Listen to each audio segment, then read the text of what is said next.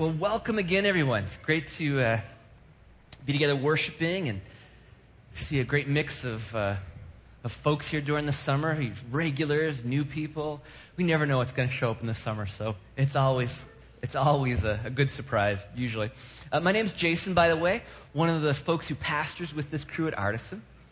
And I'm a bit excited about something that's going to happen in my life here in a couple weeks. Real milestone, a big experience. I will, for one, not be here, which uh, I'll miss you guys, but I'll be off enjoying my twentieth high school reunion. If you can believe that, that this guy, you know, it's not a Doogie Howser thing. I did not go to high school when I was eight years old. It, I am older than I look. Um, no, so my twentieth reunion. And I don't know I picked that up because there's nothing in there about it. Uh, I'm excited, though. Obviously, I'm losing track of my mind. Um, and I'm enjoying the just the anticipation of, of hanging out with some friends I haven't seen forever. Most of them I haven't seen for twenty years. A few I saw ten years ago at the last reunion. Um, but I grew up, as some of you may not know this, I grew up in Maine. It's a joke around here that I mention that way too often, but but I did. So way up at the top of the state, Presque Isle, Maine, about a fourteen-hour drive, is where I'll be going. And as uh, I was preparing the message for this week, we're in the midst of the book of Philippians, this nice four-chapter, tight little book in the New Testament that has this overarching theme of joy. I was thinking about the ways I was enjoying looking forward to the reunion and the ways I might enjoy being there. And I realized there was a A slight dark side to my enjoyment, which I'm sure some of you are shocked at that also, that there'd be a dark side to me and my enjoyment.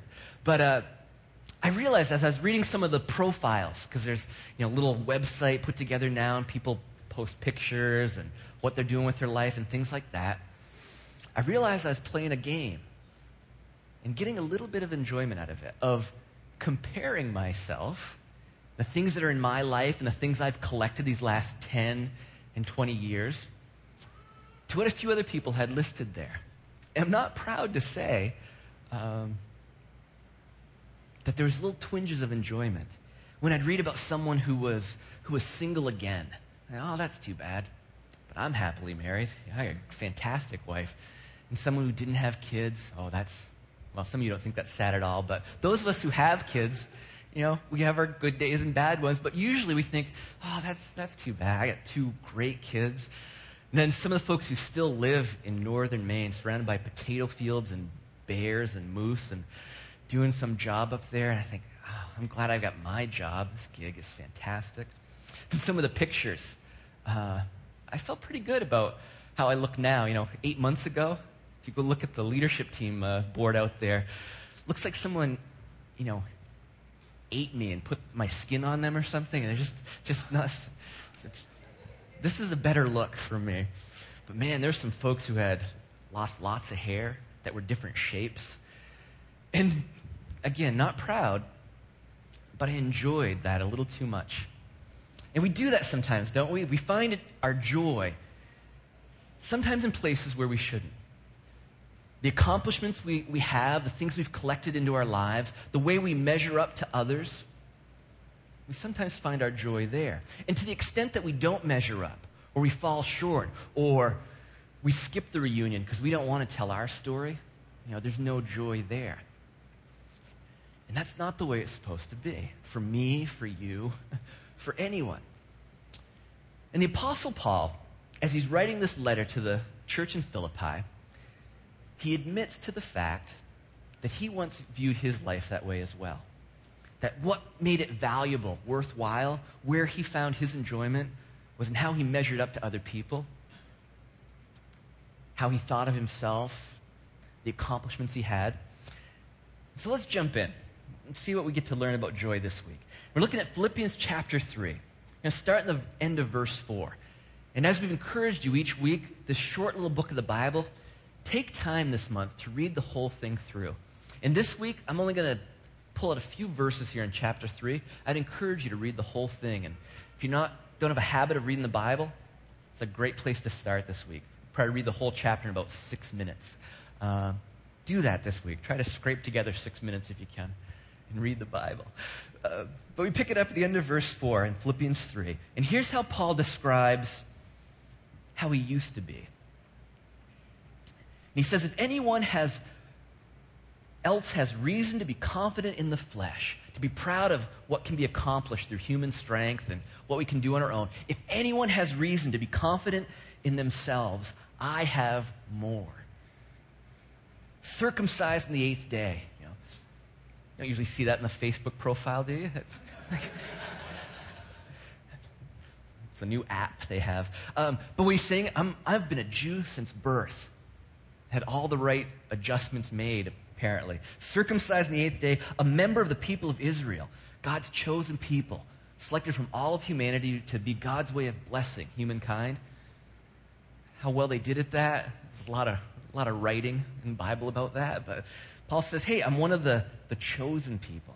And not only am I a member of Israel, I'm from the tribe of Benjamin, you know, like the best of the best. It's one of the, you know, you can be in the eleven tribes if you want, but the Benjamins, that's the place to roll. And a Hebrew born of Hebrews. And what he may be saying there is that not only does he understand the Hebrew culture, he speaks the language. For many Israelites, they'd been scattered through all the the different things that had gone on through the generations, the exiles, the, the famines, that the majority of Jewish people lived outside the holy city, would occasionally visit there, maybe once in their lifetime, and many of them did not speak and understand Hebrew. Maybe a, a few prayers. And Paul says, you know, I know the mother tongue. I'm multilingual even. I can speak your language and the right one. And as to the law, those requirements, how we measure up, I'm a Pharisee, best of the best. And as to zeal, a persecutor of the church. And as to righteousness under the law, blameless. And so that's how Paul describes, as we'll see in a moment, how he used to view his, self, his life. Again, I could play that game. A lot of us could. Um, for some reason, I think for good reasons, a lot of times in the church, when we talk about what Jesus brings and the change he can make, we, we, he can make in lives, we often start at the point of, of someone's failure or where they're all screwed up and broken and damaged and where sin has just ripped a life apart. And, and that's important to start there. But we often gloss over how some of the shiny things and the good stuff we collect to our lives can be just as damaging. In fact, because they're so enjoyable and so enticing and, and deceiving, they can keep us further from Christ than any problem or sin that may actually drive us to Christ instead. And I can think of that for myself, you know, imagining the conversations at my twentieth reunion about my wife, my kids, other stuff. You know, I, I could put together a pretty good resume, if I say so myself. And I will. No, uh, I make up stuff. Uh, not it's true, but I, I imagine conversations where I, maybe I could just slip something in where someone says, "Yeah, you know, we moved to our new house," and I could say, "Really? And we own two houses." You know, I, I could just slip that in there. Now, for those who don't know me, that, what an arrogant, what a jerk. You know, uh, that's not nearly as impressive as it as it sounds. You know, but no, I'm a small-time real estate investor. You know? Oh, own five units. Well, a duplex and a triple across the yard. But but you could spin that at a twentieth reunion. You're never going to see those people again anyway. So I own eight houses. Uh, and the things we collect can be just as much a barrier to the joy in the life Christ has for us. Those things that we use to make ourselves feel better and look better than others. Uh, we can do that. And I think for the folks here at Artisan, I am sure there's brokenness here, that there's struggles that people have. But this is an odd group of people in many ways. But as far as churches go, God has collected together a rather impressive group of people. And don't get too proud, because we're going to say how that's not necessarily a good thing, but a lot of us live here in the southeast part of the city or, or come in. It's the most affluent part of the city.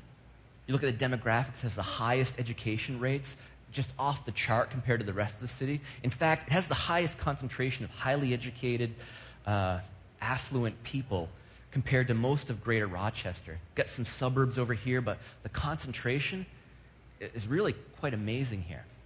Uh, the opportunities, and you know, I know some of you folks that the careers you already have, our average age here is somewhere in the late twenties. Don't feel bad if you're older or younger, but it sort of averages out there. And the jobs, the, the opportunities, the accomplishments that some of you already have under your belt is amazing. Now, to whom much is given, much is required, but maybe our problem is the shiny stuff is where a lot of us need to start. The, uh, the things we collect. And so Paul says that was his issue before. And then he says he made this shift, a fundamental shift. We pick it up in verse seven. And he says of, of all these accolades and impressive accomplishments that he's had in his life, he says in verse seven, "Yet whatever gains I had, these I have come to regard as loss because of Christ. More than that, I regard everything as loss because of the surpassing value of knowing Christ Jesus, my Lord. And for his sake, I have suffered the loss of all things, and I regard them as skubala." Skubala. What does that word mean? Didn't translate it there because a lot of our modern translations, I'm not sure, do a great job with that word. And it's really important that that word skubala in the original Greek, that we understand it. Because if it's just a, a soft word, then, then what he's considered as loss is maybe not a big deal. It's a really profound word, maybe adds some weight to what he's saying. So what does he mean there? Well, the translation we're reading here is the New Revised Standard Version. We tend to use that here. It's a little more scholarly. Uh, we'd rather explain stuff than, I don't know, dumb it down. It sounds mean, but it's the way we try, try to do it here. And uh, they translate it rubbish. Whoa, can you say that in church? Rubbish. Come on. Uh, how does that hit you? That really just kind of... Someone started reading scripture and you heard rubbish. Where am I at? It's not a very strong word. When I think of the word rubbish, the image that comes to mind is, you know, is, is just kind of dropping some, some papers on the floor, and then the butler comes and picks it up, you know, and puts it in the bin, because he's British, it's the bin. It's a, just going to take care of the rubbish. The rubbish. Rubbish is something that you tidy up. Or the help takes care of, even better, right? That's what you do with rubbish, so no big deal. There's another translation. I think this may be my favorite translation. It's uh, one of the original English translations. So this is going way back, fourteenth century. A guy named Wycliffe had this radical idea that God's word should be accessible to God's people. So he translated it into English, of all things. Uh, got in lots of trouble. People were mad at him. Uh, he did manage, however, to escape excommunication while he was alive. Even though uh, the institutional church spoke against him, had all these you know, problems with that, uh, he was in good standing on his deathbed. And so, gets off scot-free, right? What's the worst they can do to you after you die? Dig you up? Yep, they can. So they dug him up, burned his bones, and threw him in the river. That's what they thought of him translating God's word into English. So, I don't know, there's a lesson there somewhere. Um, but here's what he says. And so now imagine the British butler reading this. I'll tie it all together. He says, this is how Wycliffe translated this. "Nevertheless, I guess all things to be impairment." That sound good? "Impairment for the clear science of Jesus Christ my Lord, for whom I made all things impairment, and I deem as turds." Is that awesome or what? Turds. Gonna throw down some fourteenth century English here. And it's way closer.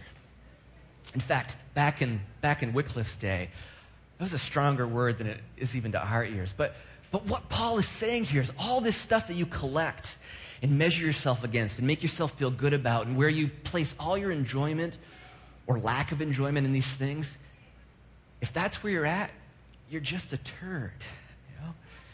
Can't throw, you can't catch, you're, you're a turd. You know? Put it in a box, slap a guarantee on it, what do you got? Still a turd. And so this is serious. That's still a fairly soft word. What word should I use? I don't know. Whose idea was it to have kids in the service? But you can sometimes get away with saying bad words if you do them in another language. You ever use that trick? As long as the people who speak the language aren't around, you know. So, so merde. Ex- excuse my French, but that's a little more accurate. Oh, that went right over your heads. Wow, sorry. Language of my forebears. I'm gonna walk the line here. With kids in the room. Um, the Irish, which said it was shite. Do you get it though? Do I? I can keep going. I can do this all night, but it's like, like a bunch of people are never coming back. It's a serious idea in the context. The image that Paul is drawing from is is just the nastiest stuff. See, in Jewish culture, there were there were certain things that were unclean that would make you just unclean to be around. One of them was dogs.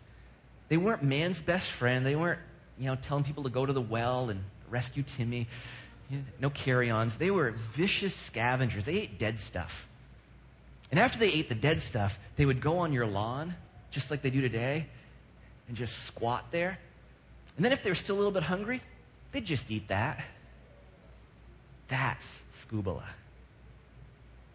The Message translation, a modern English translation, uses dog dung. I still don't think that's strong enough. But that's the image.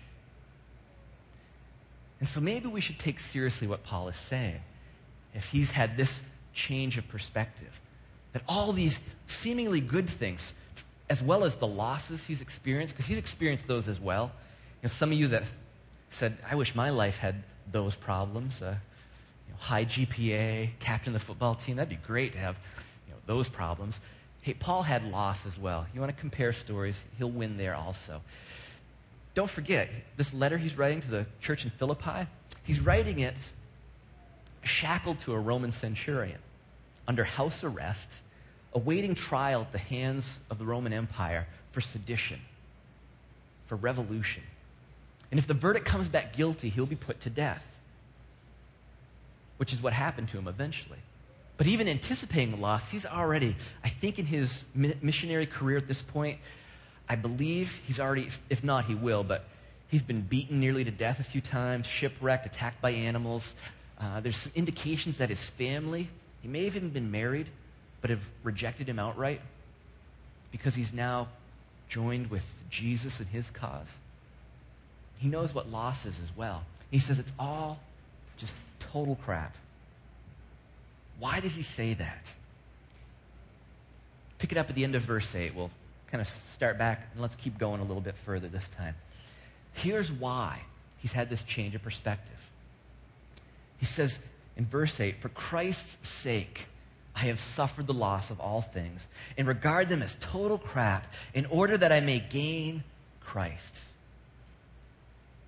Can you believe that? That you that even the good things in your life might get in the way of experience what Christ has? Anyone, I know that's a rhetorical question, you know, moved lately from one house to another? Right? Yeah. Some of you college students had to pack up your dorm room last spring, and, and now you're going to move into a new place. Uh, maybe you're going to a new apartment this summer. Maybe you're getting married and bringing all your stuff together, and you look and you go, where did all this crap come from? And that's just the physical stuff. I mean, some of you folks have enough emotional baggage to, you know, fill a U-Haul also, and there's, so you got the physical, the emotional, the mental, the spiritual. And Paul says, I just needed to consider it all secondary, loss, total crap, so that I could experience Christ fully. In order that I may gain Christ and be found in him, not having a righteousness of my own that comes from the law, you know, from measuring up to an external standard, but one that comes through faith in Christ. The righteousness from God based on faith. So you may recall that the series title is Joy on Purpose. That's not something that happens accidentally. We don't think Scripture says. Probably not going to stumble into it. That there may be a part for you to play. And what Paul's saying here is if you want to find real joy, you're going to have to deal with the crap in your life. You got to deal with it. Whether it's the horrible things that some of us experience or the really shiny, wonderful, beautiful things that are just as much crap when they get in the way of Christ. You got to deal with it. So how do you deal with it? I imagine there's three ways. Two of them fairly common, I would say. One of them, the first, I think is more common amongst religious people, those who uh, travel in those circles. And it's to take all that crap in your life and just hold it in. Just push it down. Keep it inside. We have some uh, medical students and doctors here. What's what's the term for that? Being full of crap like that? You're constipated. And a lot of people deal with the crap in their life that way. And for some reason, they, they go to churches a lot too. And you can see it on their face, that, that look. They walk a little funny. It, it's crap that hasn't been dealt with. Just, just held inside. There's another way to deal with crap also, though. I think this is the one the culture encourages.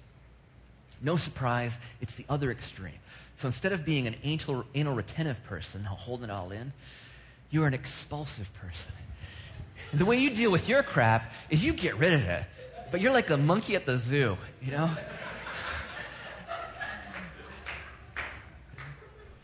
And you just put your crap somewhere else.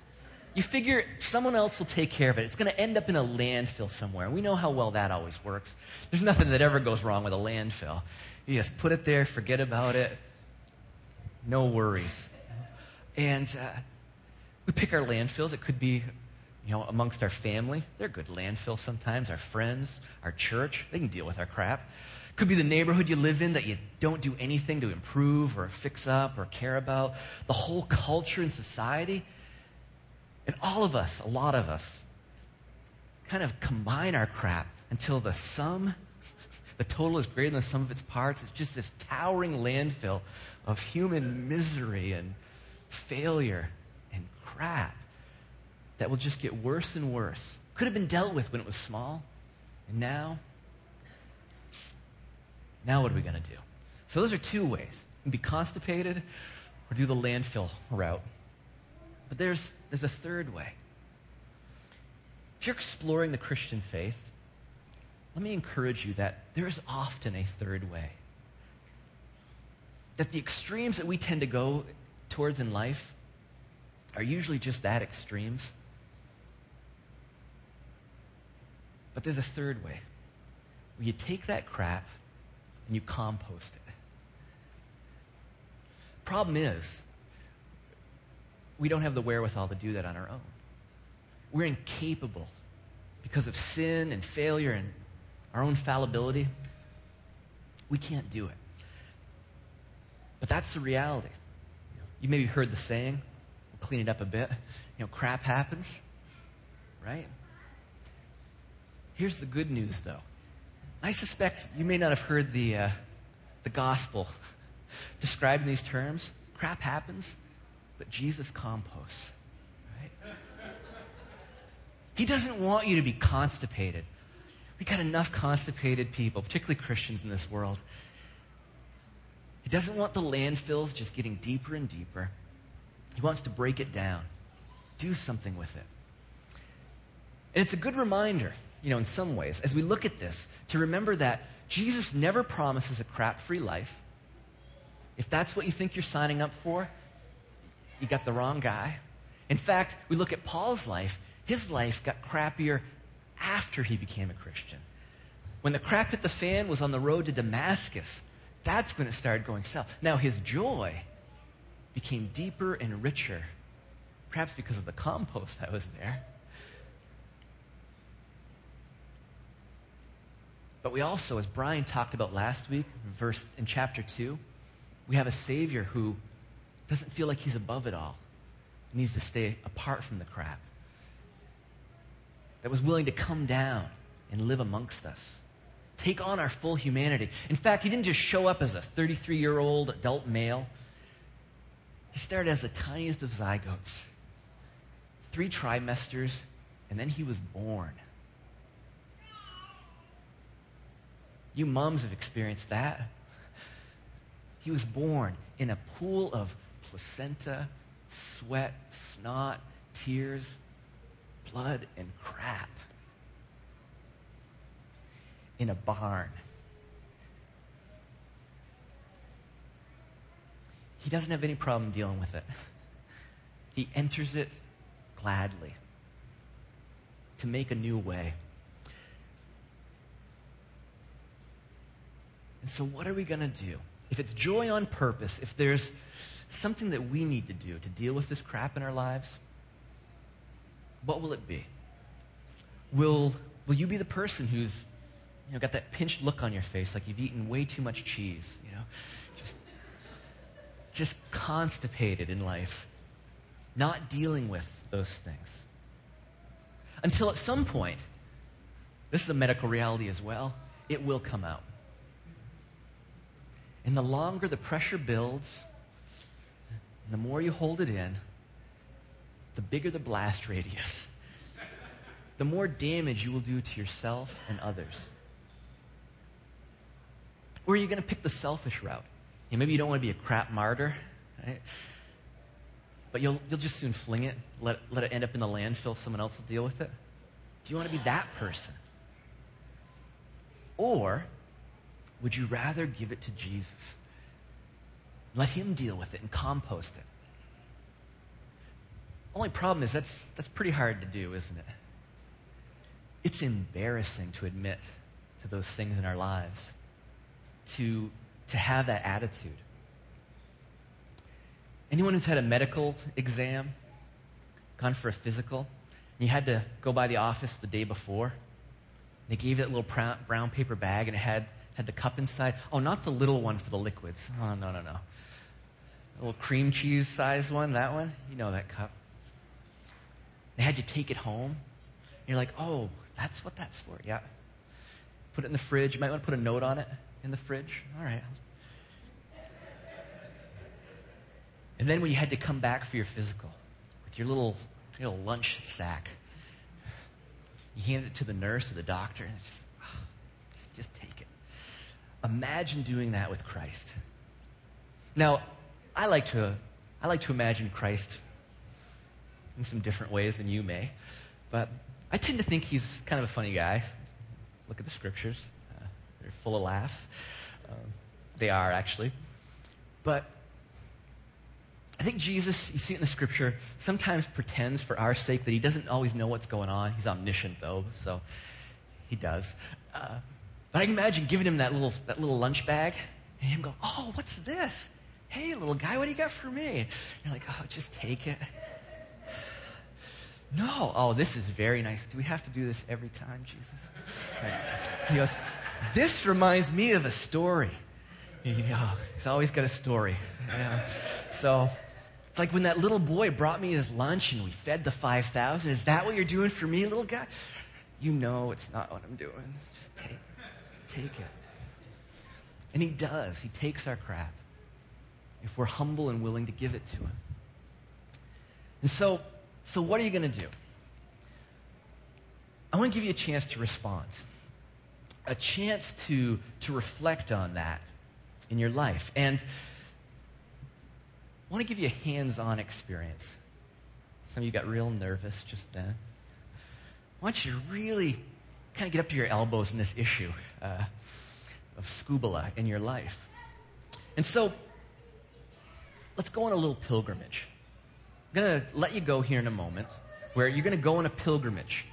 Now, I need to be honest, it's not a very good pilgrimage. There's no, like, holy city or cathedral at the end of it. There's no, you know, left toe of a saint behind glass that you're gonna, you know, kiss or something. It's there's no postcards. It's it's a crappy pilgrimage. All right, Going to go a few dozen feet and mostly in a circle. Uh, but here's what you're going to do in that pilgrimage. First, dog owners know what this is. Tools of the trade. You uh, going to head out this door, and you may have walked by a table as you came through the front door. You may not have realized, but piled on that table was grade A, organic, the best money can buy, crap. And I want you to walk to that. I told you, the crappy pilgrimage. This, you're not going to write your mom about this one. Um, take one of the bags out of the out of the bin there. And, uh,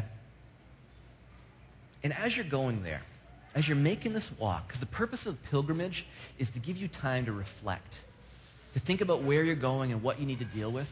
But as you're going, give your life the smell test. Just kind of sniff some areas of your life. You might go over in this area of of your relationships.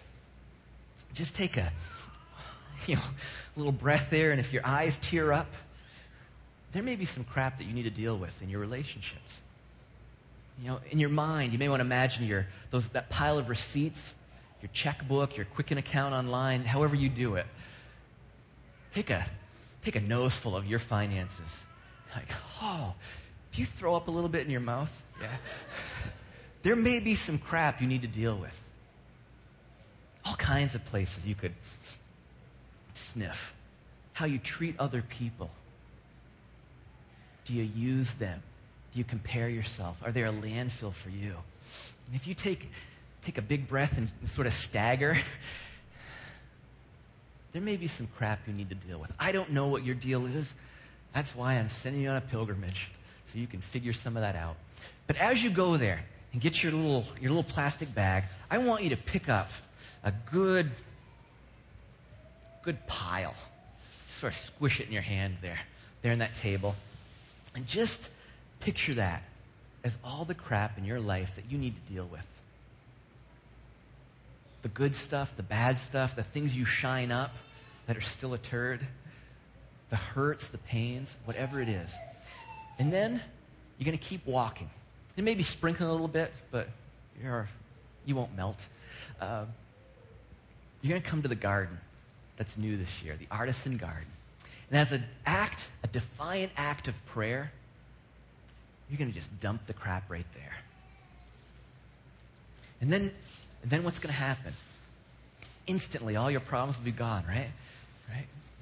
No more than instantly there will be bell peppers and pumpkins and everything else grown. You know, like a fairy came by and just sprinkled some dust on them. Uh, it'll take a while, but it's a start. And it's a promise. That's what a garden is, isn't it? A promise that something's going to grow here. There's going to be a bounty.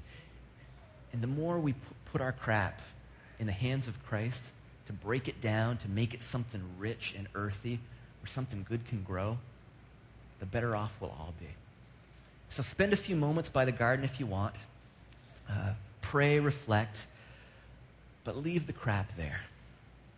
And then literally in a few weeks' time, a couple months from now, we will enjoy the bounty. Your crap will be a blessing because we put it in the hands of Jesus. He's going to grow something out of that. Let's pray. God, we do thank you. And we don't mean it, or at least I don't, in a flippant way of, at all, but I am thankful that you deal with our crap, that you put up with it,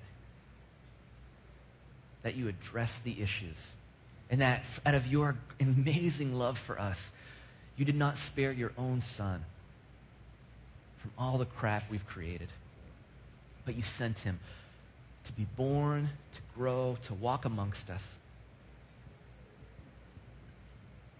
And we thank you that in the cross, all the crap we could throw his way, all the crap that Satan, sin, and death could pile on, he took in himself and he buried it. He took it to the grave and composted the hell out of it. And then rose victorious to make that offer to us. Of new life, of a rich life, no matter what the crap we bring. And so go with us as we do this little pilgrimage, this reflection time, this time of prayer. Let us be honest. Let this be a physical act of handing over to you the things that embarrass us, the things we're proud of, the things that hold us back, regardless, from experiencing the joy in the full life that you have for us. Do this, we pray. In Christ's name, amen. Amen. So in a moment, you're free to go. But some of you may be wondering, you know, where's the communion table? It's usually up here. Did you forget? I didn't forget. But you may have a question. We do communion every week for those who might be here for the first time or, or weren't sure. What order do I do this in? You probably, you know, a lot of us would think, well, I know. I go and deal with the crap first, and then I'm clean enough. Then I'm welcome at the table, right?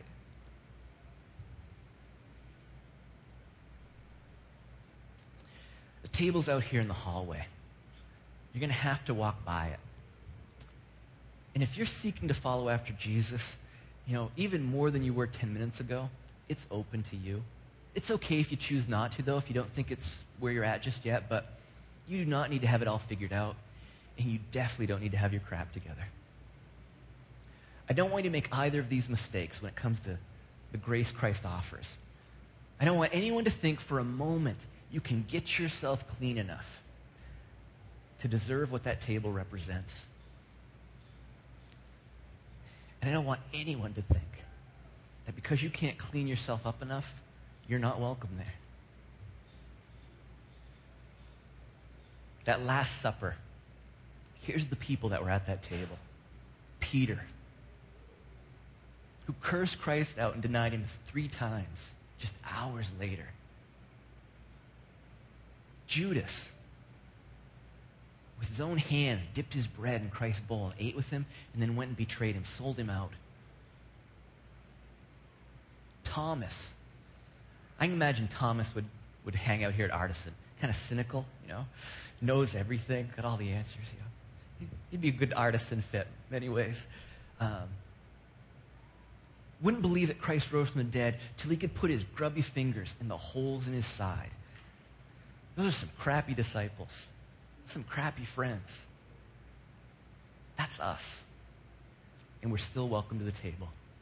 So I would encourage you, if you choose, to take communion first.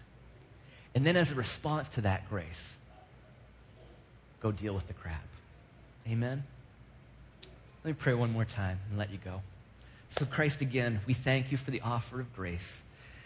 And as we come traipsing in to your table, tracking in all the crap from our lives, it's still under our fingernails, the stench clinging to us. You welcome us to your table and break bread with us because you are a gracious Savior who wants us more than us cleaning ourselves up first. So go with us now as we worship and confess and cry out to you and hand over to you what only you can deal with. Turn it into something rich, something that can grow new things. We pray these things in Jesus' name. Amen. Amen. You're welcome to go and respond. Make your way back in here afterwards. Uh, if you need to pray with someone, I'm going to hang out there in the lobby. There's a few chairs out there. Come pray with me. We'll come sing a few moments, but take your time. Communion, crappy pilgrimage. Come on back and worship. Amen. Respond as God leads you.